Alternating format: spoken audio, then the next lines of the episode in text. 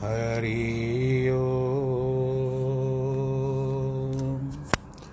हरि हरि गुरुर्ब्रह्म गुरुर्विष्णु गुरुर्देवो महेश्वरः। गुरुर्साक्षात् परब्रह्म तस्मै श्रीगुरवे नमः। विघ्नेश्वराय वरदाय सुरप्रियाय, लम्बोदराय सकलाय जगद्दिताय, नागाननाय श्रुतियज्ञविभूषिताय, गौरीसुताय गणनाथ नमो नमस्ते। देहि मे रिद्धि सौभाग्यं देहि मे धनसञ्चयम् इच्छासिद्धिं कुरु मे देव, दयादीनं गणेश्वर। नाहं वसामि वैकुण्ठे, योगिनां हृदयेन च। मद्भक्तां यत्र गायन्ति, तत्र तिष्ठामि नारद। जिसक घर में हो आरती, चरण कमल चितलाय, तहाँ हरि वासा करे, ज्योत अनंत जगाए जहाँ भक्त कीर्तन करे बहे प्रेम दरिया। तहाँ हरि श्रवण करे, सत्यलोक से आए। सब कुछ दीना आपने, भेंट करूँ क्या नाथ? नमस्कार की भेंट लो, जोड़ू मैं दोनों हाथ। जोड़ू मैं दोनों हाथ। जोड़ू मैं दोनों हाथ। श्री कृष्ण गोविंद, हरे मुरारे, हे नाथ नारायण वासुदेव, श्रीकृष्ण गोविन्द हरे मुरारे, हे नाथ नारायण वासुदेव, हे नाथ नारायण वासुदेव श्रीनाथ नारायण वासुदेव हे नाथ नारायण वासुदेव श्रीनाथ नारायण वासुदेव श्रीकृष्ण गोविन्द हरे मुरारे, हे नाथ नारायण वासुदेव हे नाथ नारायण वासुदेव नारायणं नमस्कृत्यं नरं चैव नरोत्तमं। देवीं सरस्वतीं व्यास ततो जयमुदीरयेत्। कृष्णाय, वासुदेवाय, हरये परमात्मने। प्रणतक्लेशनाशाय, गोविन्दाय नमो नमः। ॐ नमो भगवते वासुदेवाय। हरि ओं नमो भगवते वासुदेवाय। बोलो श्री कृष्ण कन्हैया, लाल की जय। भगवत गीता, ज्ञान यज्ञ, श्रोतागणों, आज हम देखते देखते लगभग इसके आधे तक पहुँच चुके हैं। यानी आज नवा अध्याय आरंभ करेंगे और इसमें भगवान जी जो है राज विद्या राज गुह्य योग बताएँगे। आइए आरंभ करते हैं। पहले श्लोक से। नवे अध्याय में है। हम लोग भगवान उवाच उवाच का मतलब कहते हैं।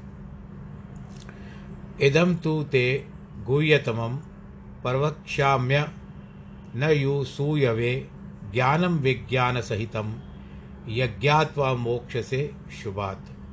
इसके उपरांत श्री कृष्ण भगवान कहते हैं, अर्जुन, तुझ जैसे दोष दृष्टि रहित भक्ति के लिए परम गोपनीय ज्ञान के रहस्य को सहित कहूँगा, जिसके कारण तू संसार से मुक्त हो जाएगा।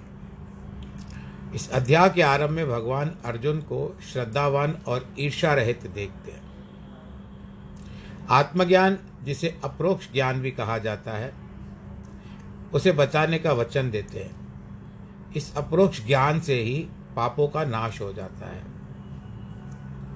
एक परोक्ष ज्ञान होता है जो जो संसार इस तरह से, जैसे भगवान जी सागुण स्वरूप है, वो परोक्ष ज्ञान है। मनुष्य मुक्ति प्राप्त करता है। संसार में बहुत से पदार्थ सुरक्षित रहने योग्य होते हैं।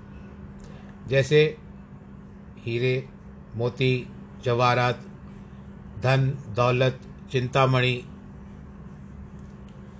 जिसे सोना अथवा चांदी बनाया जा सकता है, और सभी अंत में अपने पुत्रों अथवा शिष्यों को देना पड़ता है। किंतु आत्मज्ञान जैसा अमूल्य वस्तु केवल गुरु के पास होती है। वह केवल अधिकारी और बुद्धिमान शिष्य को ही देता है। भगवान अर्जुन को अधिकारी मानकर यह ज्ञान देना चाहते हैं कि ज्ञान का अर्थ है परोक्ष ज्ञान और विज्ञान का अर्थ है अनुभवी ज्ञान। भगवान न केवल परोक्ष ज्ञान चाह देना चाहते हैं, किंतु अपरोक्ष ज्ञान भी देना चाहते हैं। क्योंकि अपरोक्ष ज्ञान से ही मनुष्य मोक्ष का अधिकारी बन सकता है। जो परोक्ष अथवा पुस्तकीय ज्ञान से नहीं हो सकता। यानी पुस्तक में आप पढ़ा, लेकिन उसको अपरोक्ष में ले जाइए। अधिक प्रमुखता इस बात की है कि भगवान की अर्जुन पर असीम कृपा है। हम सभी को भी इसी का फल मिल रहा है। गाय दूध अपने बछड़े के लिए देती है, लेकिन उसके निमित्त हम भी पी लेते हैं। इस प्रकार यह और इसको गौ वत्सला कहते हैं। इस प्रकार भगवान जी को भक्तवत्सल कहते हैं। अमूल्य ज्ञान हम सभी की प्यास बुझाता है। यद्यपि केवल अर्जुन को ही मिला था, भगवान यथार्थ वचन कहते हैं कि ऐसे अमूल्य वस्तु छिपाकर रखने के योग्य है, क्योंकि वह स्वयं आत्मा है और सबसे अधिक प्रिय है। जैसे पिता के पास धन पदार्थ होता है तो पिता वह अपने आज्ञाकारी पुत्र को देता है। ब्रह्म विद्या भी केवल वही शिक्षा ग्रहण शिक्षा ग्रहण कर सकता है, जो अपने सतगुरु की तन, मन, धन और वचन से सेवा करता है।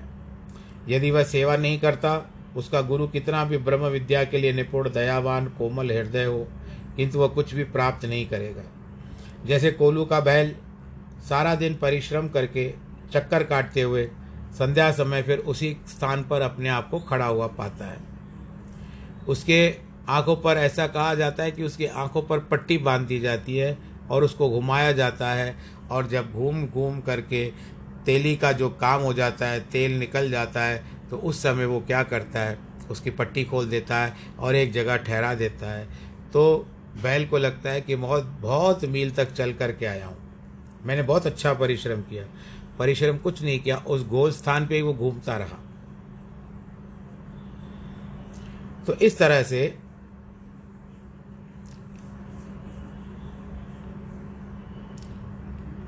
जो सतगुरु की तन मन विद्या से सेवा करता है, उसी को प्राप्त होता है। समुद्र का अथाह जल खारा होने के कारण किसी खेत में काम आता है, न किसी की प्यास बुझाता है। किंतु वही जब जल, जब सूर्य की गर्मी के कारण बादलों में जाता है तो फ़िल्टर होकर के आता है, खारापन निकल जाता है, और वो जल बरसता है, प्यास भी बुझाता है, और खेतों को भी हरा भरा करता है। खेत, फुलवाड़ियाँ सब आबा आबाद हो जाती है। और पीने समान मोतियों के, माणिक के भंडार है। परंतु उनके उपदेश का लाभ तभी होगा जब किसी महात्मा के मुख से सुने जाएँगे और अभ्यास करेंगे। यदि संतों महात्माओं में दोष दृष्टि रखेंगे तो उससे कोई लाभ नहीं होगा। अरे, ये तो कह नहीं सकता, छोड़ दो इसको। हमको इतना ज्ञान है तो आप जाओ ही मत भाई संत के पास। यदि आप में दोषारोपण ही करने की आदत है तो किसी संत का भी समय आप क्यों नष्ट करते हो, क्यों व्यर्थ करते हो? आप मत जाओ, आप स्वयं पंडित हो जाओ। अपने आप को समझ लो कि मैं भी बड़ा ज्ञानी हूँ। जैसे कहते हैं ना कि चूहे को एक हल्दी की गांठ क्या मिल जाती है, वो अपने आप को पंसारी समझता है। तो इस तरह से आप जाइए मत। और संतों की निंदा का फल भी अच्छा नहीं मिलता है, सुखमणि साहब में लिखा हुआ है कि जितने गुण संतों और महात्माओं में होते हैं, उसमें भी दोष निकाल कर उसे खाता है। ज्वर वाला बीमार बैठे मीठे दूध को भी कड़वा मानकर नहीं पीता।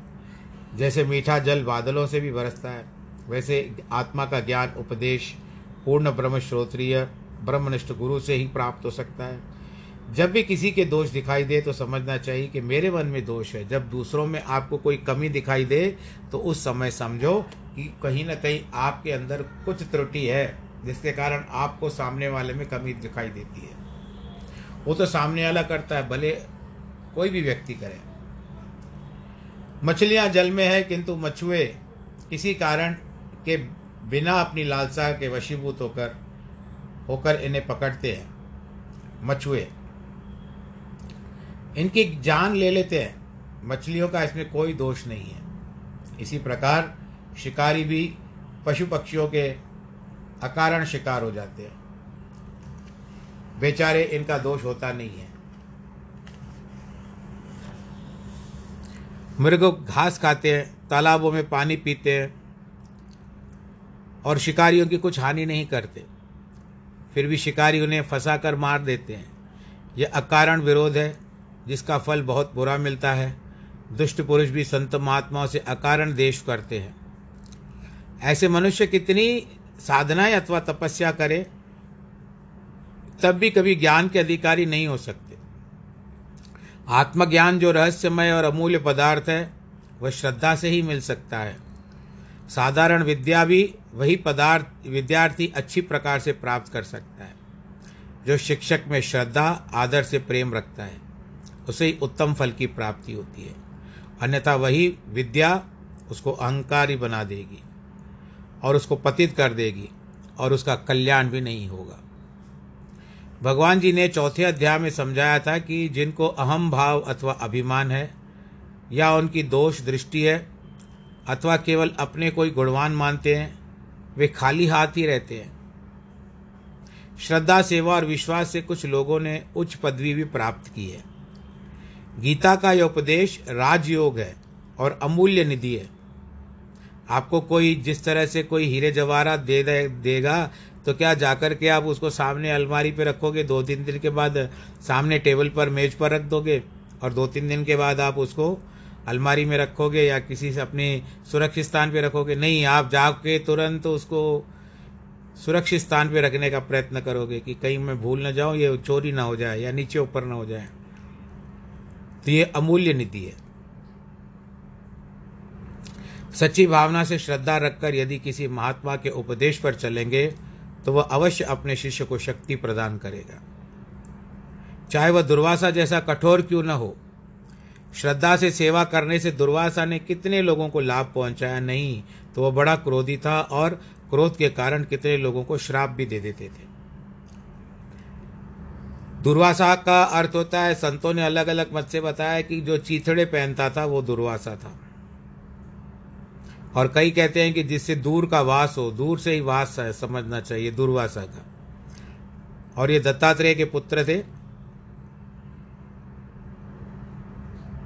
राजा ने एक बार की बात है, एक पूर्ण महात्मा थे। उनके पास एक लाल था। जैसे ही वह उस देश के पास के राजा को पता चला, वह उससे लेना चाहता था। लाल एक रत्न होता है। तो महात्मा को अपने पास बुलाया। महात्मा को राजनीतिक ज्ञान था। कि इसने मुझे क्यों बुलाया इसलिए वो उनके पास गया। राजा ने उसका आदर सत्कार करने के बाद कहा, आपके पास जो लाल है, वो हमारे खजाने में भेज दो। उत्तर में महात्मा ने कहा, लाल मेरे पास है, लेकिन मैं नहीं दूँगा। राजा ने कहा, अगर नहीं दोगे तो मैं ज़बरदस्ती लूँगा। यदि आठ दिन के अंदर नहीं दोगे तो तुमको सूली पे चढ़वा दिया दू, करवा दूँगा। तब तक आठ दिन तक तुमको जेल में रखा जाएगा। महात्मा सच्चा था। कहने लगा, आप कुछ भी करो, परंतु मैं लाल नहीं दूँगा। उसको जेल में रखा गया। चार दिनों के बाद मंत्री ने सोचा कि राजा ने यह काम ठीक नहीं किया है। मेरा कर्तव्य है राजा को सही राह बताना। जाकर राजा से विनय की अपने महात्मा को जेल में डाला है, वह ठीक काम नहीं किया। किसी से भी ज़बरदस्ती कोई वस्तु छीनना अधर्म है। वह बुरा कर्म होता है। राजा ने कहा, मेरी इसी महात्मा से कोई शत्रुता नहीं है, लेकिन वह लाल मुझे अवश्य चाहिए। मंत्री ने कहा, यदि आप लाल लेना चाहते हैं तो संत का भक्त बन कर लो। ज़बरदस्ती क्यों करते हो? उनकी सेवा करो तो मिल जाएगा।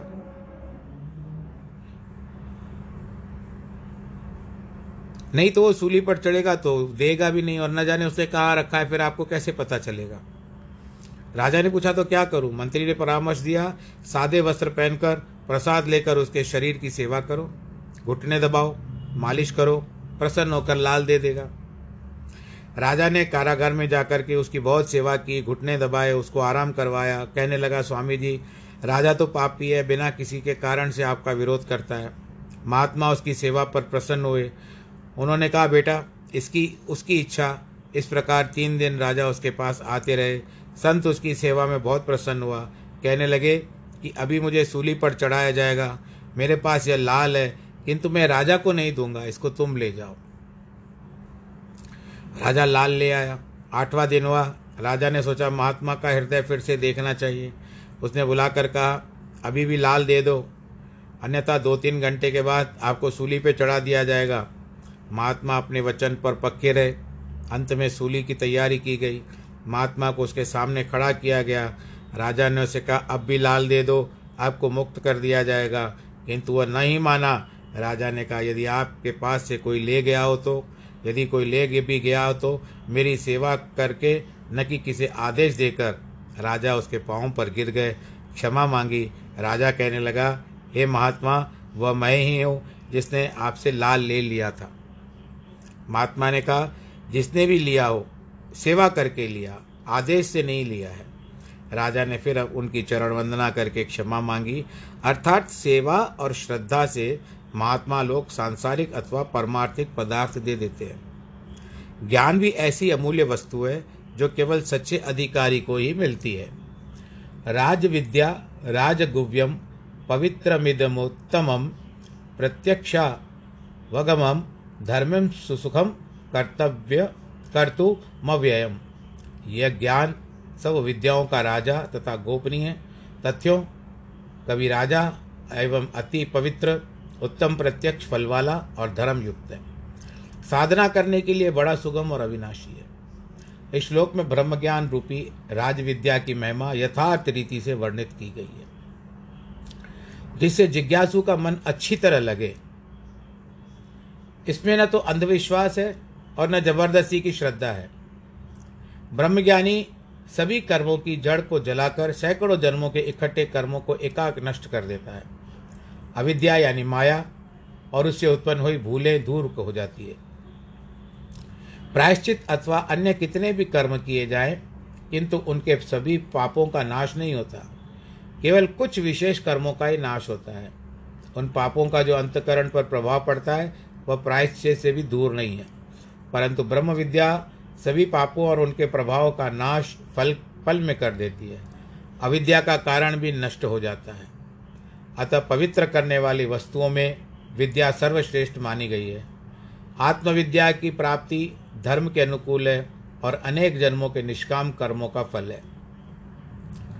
उसकी प्राप्ति तुरंत हो जाती है, इसलिए ऐसा समझना चाहिए कि आत्मविद्या का प्रभाव तुरंत नष्ट भी हो सकता है। यह ठीक नहीं है। क्योंकि यह ज्ञान अविनाशी है। कभी नष्ट नहीं होता। सदैव अपने प्रकाश से चमकता रहता है। जिसने एक बार इस अमृत का पान किया, वह स्वयं अविनाशी बन जाता है। पर वहाँ तक पहुँचना पड़ेगा भाई। ऐसे नहीं भाई, कहने से मिल जाता है। प्रयत्न करना पड़ता है। कहते हैं कि पापड़ वेल करके देखो, पता चल जाता है कि उसको कैसे बनाया जाता है पहले। आएगा तो अंत में, मुख में। ऐसे वस्तुओं का निर्माण होता है, पंता नहीं है, पर हम बहुत सारी इच्छाएँ रखते हैं।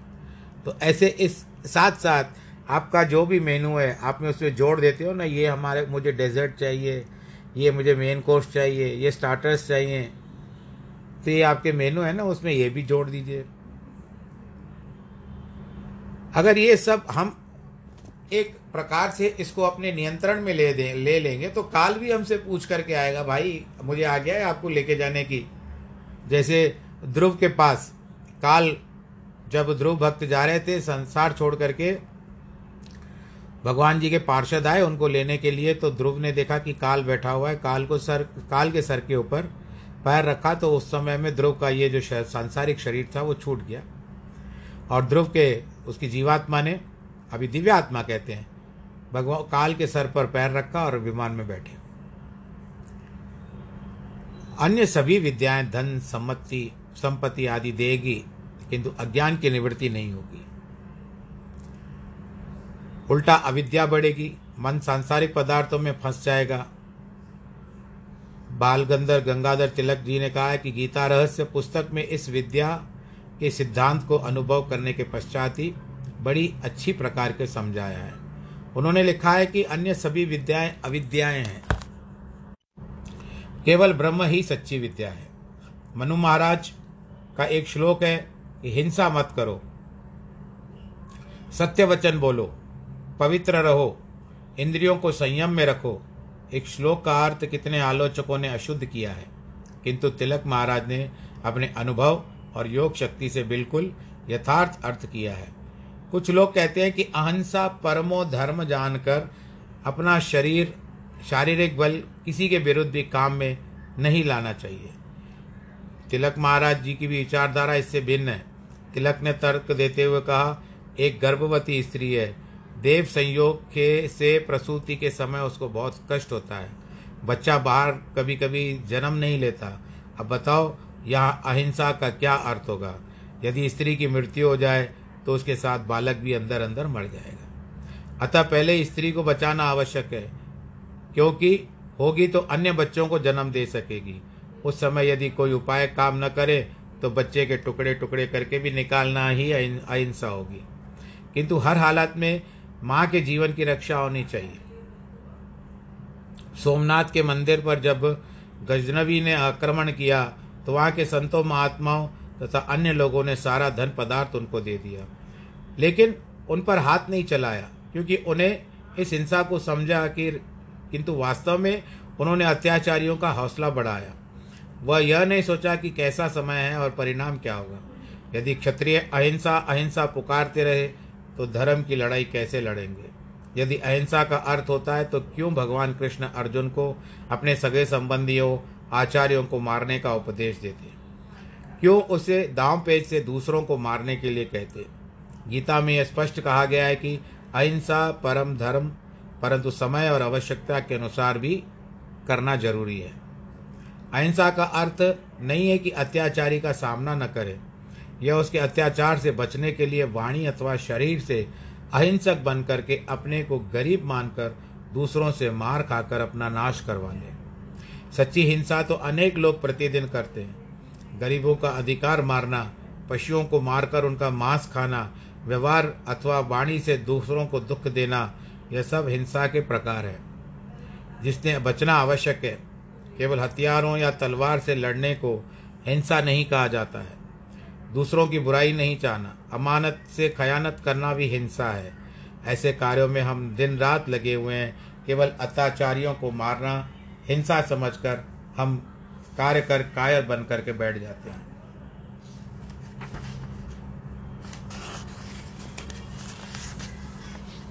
सत्य बोलने के लिए गंगाधर जी ने, महाराज, तिलक महाराज ने कहा है कि वे कहते हैं, हम लोग घोषणा करते हैं कि अमुक काम में सारा जीवन नहीं करूँगा, किंतु उस प्रतिज्ञा का पालन करने के समय परिस्थितियों का विचार करना आवश्यक है। महाभारत के युद्ध में अर्जुन ने प्रतिज्ञा की थी कि मैं अपने गांडीव धनुष को किसी को भी नहीं दूँगा। यदि कोई मांगेगा तो उसका सिर काट दूँगा। उसका अभिप्राय यही था कि कहीं मेरा कोई शत्रु प्रेम से मुझसे न मांग ले और कहीं मैं उसको दे न दूँ, इसके लिए पहले प्रण कर लिया।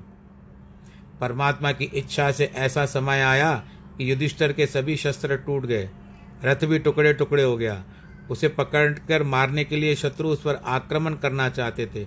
युधिष्ठर ने अपने भाई अर्जुन से कहा, मुझे अपना धनुष दे दो तो शत्रु का सामना करूँ, क्योंकि उस समय कोई दूसरा उसके सामने नहीं दिखाई दिया। तभी अर्जुन ने को प्रतिज्ञा याद आ गई। तलवार निकालकर भाई के पास चले गए। भगवान कृष्ण ने कहा, क्या कर रहे हो? अर्जुन ने कहा, उत्तर में प्रतिज्ञा को पूर्ण करता हूँ। भगवान ने उसे समझाया कि सत्य का अर्थ नहीं है, यह सच्ची प्रतिज्ञा भी नहीं है। उस समय तुम्हारी प्रतिज्ञा करने का अभिप्राय था, उसे तुम समझो। तुमने सोचा था कि कहीं शत्रु मुझे धोखा न दे दे। तुम्हारा यह अभिप्राय तो तो नहीं था कि आज तुम्हारा भाई तुमसे मांग लेगा। और आज तुम्हारा भाई मांग रहा है तो तुम उसको मारने के लिए, तुम ये तो याद करो कि इसी प्रतिज्ञा को तुमने अपने भाई की जीत करने के लिए मांगा है। ये तुम्हारा भाई जीत करके राजा बन जाए इसी राजा के, यही राजा बनेगा भविष्य में। फिर क्यों कर रहे हो ऐसा? तो अर्जुन समझ गया। तिलक महाराज कहते हैं कि हमारे देश के लोगों ने इसी प्रकार सत्य और अहिंसा के नाम पर देश और जाति को दुर्लभ करके बहुत की बहुत ही हानि की है। सैकड़ों वर्षों से गुलामी में रहे। महाभारत में एक और कहानी दी हुई है, परशुराम के पिता, जिसको सहस्त्रबाहु ने मारा। उसका बदला लेने के लिए कितने ही क्षत्रिय राजाओं को परशुराम ने मार डाला। यह है तीव्र शत्रुता का व्यवहार। एक राजा के दो पुत्र पंद्रह सोलह वर्ष के थे, जिनके दादा, बाप, भाई सभी मित्र मारे गए थे। उनको भी यह मारना चाहते थे। वे दोनों युवक एक सुशील ब्राह्मण के घर में जाकर के छिप गए। कहने लगे, परशुराम, हमको मारना चाहते हैं। हम आपकी शरण में आए हैं। ब्राह्मण सत्य धर्मी थे, नियम के पक्के थे उत्तम लक्षणों वाले थे। उन्होंने सोचा, सत्य बोलना धर्म है, परंतु इस समय यदि मैं सत्य बोलूँगा और परशुराम को बताऊँगा कि वे मेरे पास है, वह इनको मार डालेगा, उस पाप का भागी मैं होऊँगा। झूठे वचन बोलने से अगर अच्छा फल निकले तो कठोर सत्य से अच्छा है। परशुराम वहाँ पहुँचे, आकर उस ब्राह्मण देवता से पूछा, आपके यहाँ कोई क्षत्रिय राजकुमार आए हैं क्या?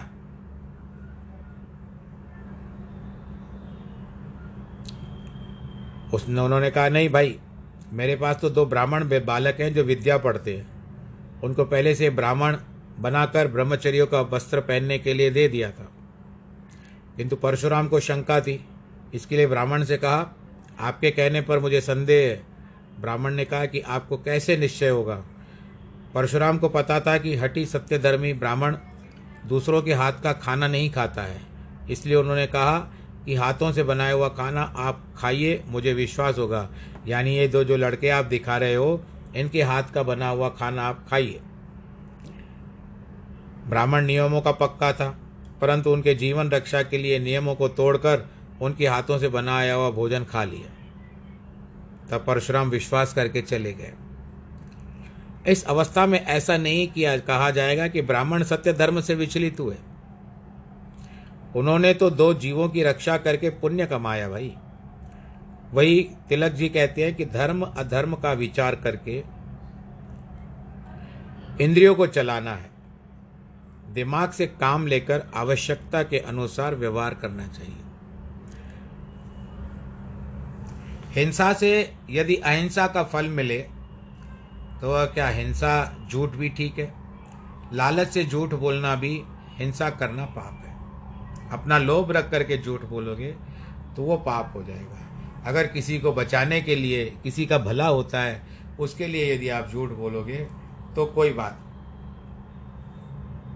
महाभारत के युद्ध के समय, जब द्रोणाचार्य के मरने का समय आया तो भगवान कृष्ण की सलाह से द्रोणाचार्य को बताया गया कि अश्वत्थामा मारा गया है।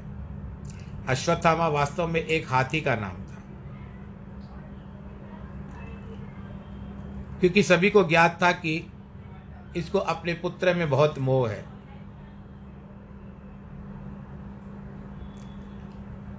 तो क्या करेंगे? द्रोणाचार्य जो है, अपने पुत्र की मृत्यु सुन करके वो हथियार को छोड़ देंगे। तब पांडव आसानी से उनको मार सकेंगे। किंतु द्रोणाचार्य की किसी बात पर विश्वास नहीं किया। क्योंकि भीमसेन ने जाकर के कहा कि मैंने अश्वत्थामा को मार दिया है। मारा हाथी था। और उस हाथी का नाम अश्वत्थामा था तो वो युधिष्ठर के पास आए। उनको पता है कि युधिष्ठर कभी झूठ नहीं बोलते थे। वो सदैव सत्य बोलते थे।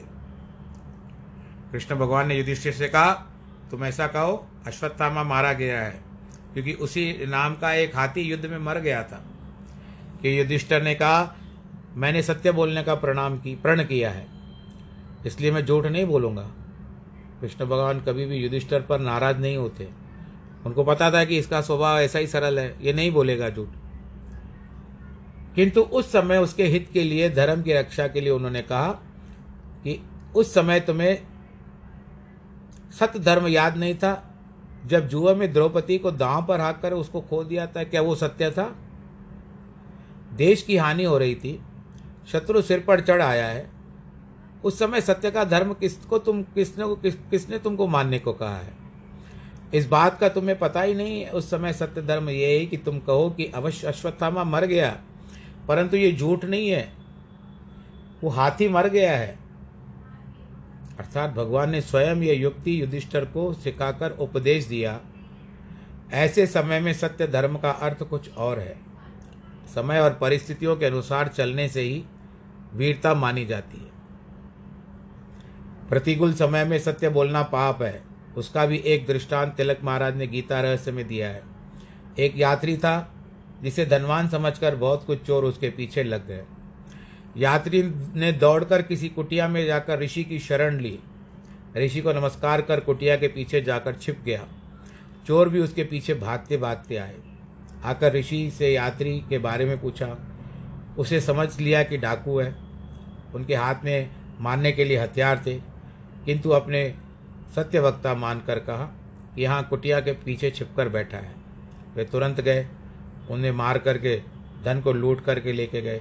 एकाएक आकाशवाणी आकाशवाणी, हे ऋषि, तुम समझते हो, तुमने सत्य धर्म का पालन किया है, परंतु इसके फलस्वरूप तुम्हें भयानक नरक मिलेगा। क्योंकि ज्ञात होते हुए भी तुमने एक मनुष्य जीवन की हत्या करवा दी है। अर्थात तिलक महाराज ने गीता रहस्य में कितने ही उदाहरण देकर के कहा है कि ये सच्चा वेदांत है। सच्चा वेदांत क्या होता है? ब्रह्म विद्या का फल प्रत्यक्ष दिखाई देता है। दान, पुण्य, तप, तीर्थ यात्रा आदि का फल समय आने पर अवश्य मिलता है। सत्संग का फल भी शीघ्र ही मिलता है। ऐसी कोई बात नहीं है। उस दिन भी मैंने आपको बताई थी, एक बात एक व्यक्ति सत्संग सुनने के लिए गया था, पत्नी के कहने पर तो महात्मा जी आज उससे थोड़ा सा किठोली कर रहे थे। अच्छा लग रहा था, महात्मा जी ने आके, आ गए। मैं आप ही से कह रहा हूँ। वो महात्मा जी फिर उस व्यक्ति को बताते जाते हैं। फिर वो जब बैठे तो कहते, बैठ गए। फिर वो जब जाने, जब उठ के, जब सब लोग जाने लगे, कतार में आ गए, क्योंकि महात्मा जी सबको प्रसाद देते थे। तो उठ करके जब जाने लगे तो महात्मा जी ने कहा, जा रहे हो? ये बात उनके मस्तिष्क में बैठ गई। घर को लौट आए, तब प्रसंग हो चुका है, ये फिर से कह रहा हूँ। घर को लौट आए। रात को इतना असर हो चुका था। पत्नी ने पूछा, क्या सुन करके आए? कहते हैं, कितनी बात भी समझ बहुत रहे थे, क्या न जाने क्या ज्ञान ज्ञान की बात कर रहे थे। मुझे तो कुछ पले नहीं पड़ा, लेकिन तीन चार बातें तो याद करके आया हूँ। आ गए आप ही से कह रहा हूँ, बैठ गए, जा रहे हो। तो वो बार बार उनका ख्याल नींद में भी वो चढ़ करके आता और उसको अपने आप को बार बार उसे सत्संग के स्थान पे देखते थे। और बार बार वो उसी टोन में टोन में जैसे, यानी उसी ध्वनि में, उसी नियंत्रण में जैसे महात्मा जी ने ज़ोर ज़ोर से कहा था, उनको सभा में, हॉल में तो वो उसी ज़ोर ज़ोर से चिल्लाने लगे, नींद में। पत्नी ने कई बार उठा करके समझाया कि भाई, नहीं करो, आप हो चुका है सत्संग, भूल गए हो, भूल जाओ, आराम से सो जाओ। कहते, नहीं, फिर नींद में करना उठ क्या? आखिर पत्नी ने क्या किया? अपने कानों में रुई ठूंस ली और सो गई। जब सो गई और देखो, भगवान जी आज फल देते हैं इसको सत्संग का। क्या फल देते हैं? रात को इनके घर में चोर आ गए। अब जैसे ही बाहर का द्वार जिसको गेट कहते हैं, मुख्य द्वार खोलते हैं और खोलते ही इन जो महात्मा, ये जो व्यक्ति था जिसने सत्संग सुना था, उसने ज़ोर से कहा, आ गए? तो वो देखने लगे, कौन किसको कह रहा है भाई? कहते हैं, मैं आप ही को कह रहा हूँ, महाशय। आप ही को। तो घबरा करके उन्होंने जल्दी से एक ओट ले ली, एक जगह पर बैठ गए कोने में। ईशा जाग रहा है थोड़ी देर बैठ जाओ, जब ये सो जाएगा, दिखेगा नहीं है, सो जाएगा तो तब हम इसके घर में जा कर के चोरी करते हैं। तब क्या किया? वो जैसे ही बैठे, कहते हाँ बैठ गए। अब कहते, भाई, अभी खतरे की घंटी है, ये तो सब देख रहा है। इसके लिए हमारा भला इसी में है कि इस स्थान को छोड़ करके भागो। ऐसा कह करके जैसे ही वे उठने लगे तो इस व्यक्ति के मुख से फिर से निकल गया, जा रहे हो? तो उन्होंने तो ऐसी दौड़ लगाई, ऐसी दौड़ लगाई कि कभी फिर इसके घर की और मुख करके नहीं देखेंगे, ऐसे भागे वो। तो कभी कभी सत्संग से शीघ्र फल भी मिल जाता है, पर यह उससे अनभिज्ञ है कि कैसे सत्संग ने इसको अपने रूप से बचाव कर लिया है। और कभी कभी ऐसा भी होता है कि बुरे से बुरे मनुष्य की भी महापुरुषों की संगत में रहकर संत बन जाते हैं।